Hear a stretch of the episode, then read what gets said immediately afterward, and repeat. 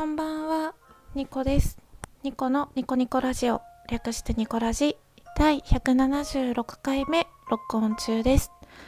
私のパソコンは今、2019年6月12日23時44分を指しております。先ほど第175回目を録音しまして、えー、と村人 D さんのあの村人 D の微量な話で恐縮ですがラジオという番組をご紹介させていただきました。でちょっとね後半にさらっと言ったんですけれどまあ実は私ラジオトークをやめようかなと思ってた時期があったんですよね。うん。なんかね急にモチベーションがその時下がったんですよ。何かあったわけじゃないんですけどなんだろう。こうラジオトークを通して今まで知らなかった人と知り合ってすごく仲良くなってすごく楽しくてその時期が過ぎてなんだろうみんな結構プライベートとかでも忙しくなってその始めた頃の盛り上がり自分の中でトーカーさんたちのつながりスカイプオフ会とかしてたのが一旦落ち着いてでなんだろうなそこでうまく言えないんですけどそのその時よりはテンションが落ちてたしみんな個々の生活があるから前のようななんかノリでネット上で付き合えるかって言ったら付き合えない状態が続いた時になんかやってる意味があるのかなって思ったんですよ。自分の中でもちろん仲良くしてくださるトーカーさんとかが聞いてくれててそれはすごく嬉しいし続けていくモチベーションになってたのは確かなんですけどその身内のラジオみたいなのでも私はいいって思ってたんですね。うんそういう思いがあったのも本当なんですけどただもう身内の人仲がいいトーカーさんだけが聞いててでその仲がいいトーカーさんたちととのなんだろう交流がだんだん少なくなってった時にあだったらうーんそのまま続けなくてもいいのかなって揺らいでた時期がありました。でラジオトークって、まあ、壁打ちのただなんか自分が思ったことをしゃべるラジオでで私はただ日常をブログのように綴ってて記録してるだけでで、まあ、そういう日常の記録っていうのは、まあ、他の媒体でもできるし他のうん媒体とかを使ってもいいのかなとかなんかねともかく何か原因があったわけじゃないんですけどすごくモチベーションが下がって一回も本当にアカウントも全部削除してツイッターも削除しようかなって思ってた時期があったんですね。うん、で私なんかその何かをやめる時とか始める時ってあの大事なことはすごく悩むんですよ。例えば転職とかね。転職とか悩んでみのりんとかにも GI チャンネルのみのりちゃんとかにもすごく相談したけど、まあ、趣味とかだったらサクってこう自分で突然やめたり突然こういなくなったりするタイプで。でまあみのりちゃんとはね別にラジオトーク以外でももう全てのことでつながってるので今これからも交流は変わらないしいいんじゃないかなって思ってた時期があったんです。うん、でその時にそうあの前回も話したんですけど村人 D さんがのツイッターをね発見したんですよ。で私はあのまさか全く本当に一切交流がない方が私のラジオを聴いてるとは思ってなかったんですよ。なぜなら私のラジオって言いましたけどラジオとも言えないただの素人のつぶやきなのであのそんなのをそんなのっていうのもなんか卑屈に捉えてる自分の番組卑屈に捉えてると思われるかもしれないんですけれどあのなんだろうな。やっぱりそのななんていうの？あのプロじゃないしあのの利害関係というか利益関係なんだろうな。もないしだから私も別にすごくなんか面白おかしくしたいとかもないしただ記録として普通に喋ってるだけだから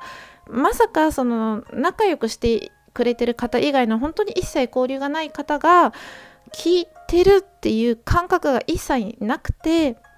そんな時に村人 D さんのツイートを発見して驚いたとともにそうやって私が知らないところで知らない人も実は聞いてくれてる人がいたんだっていう事実が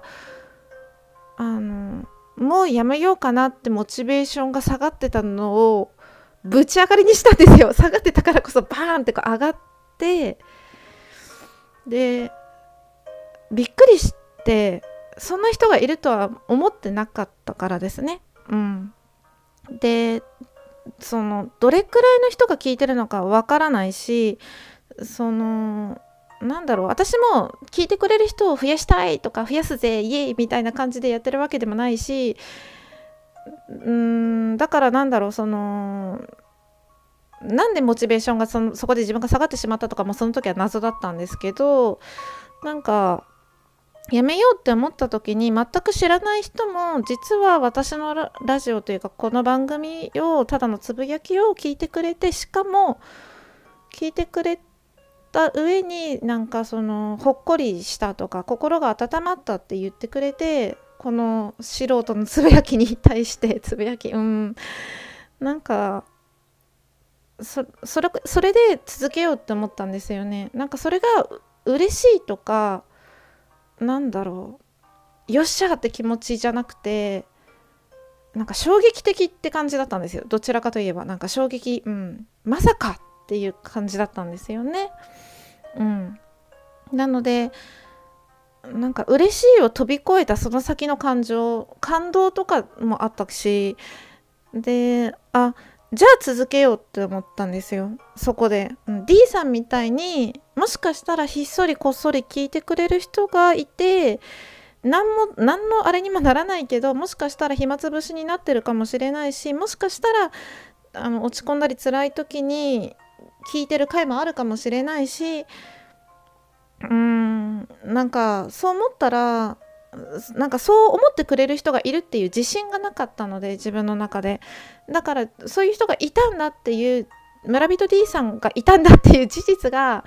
そこで私をすごくラジオトークを続けようっていう風に針針を振り幅を戻してくれたんですよね。うん、でそれをずっと伝えたかったんですけどあの番組のご紹介もずっとしたかったんですよ。ついでに。ついでにじゃないけど。で私は D さんの番組をまあずっと聞いててで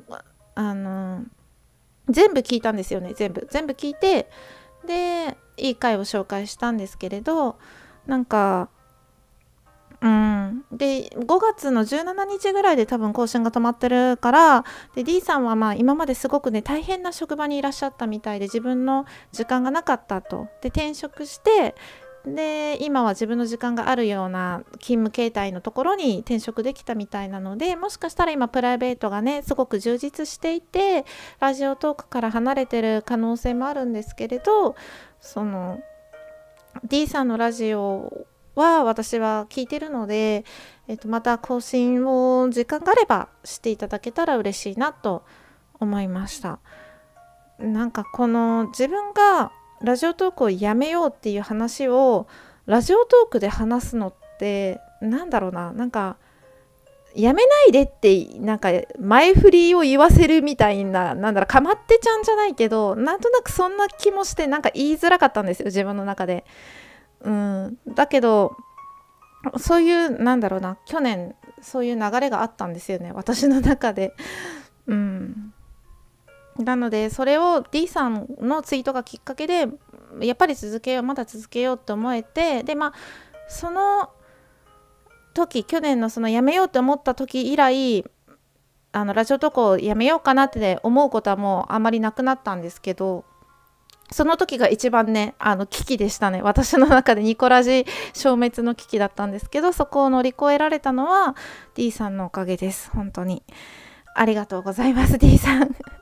D さんがあの時ツイートをしてなかったらもしかしたらもうニコラジは今2019年はなかったかもしれないし1年間続いてなかったかもしれません、うん、ちょうど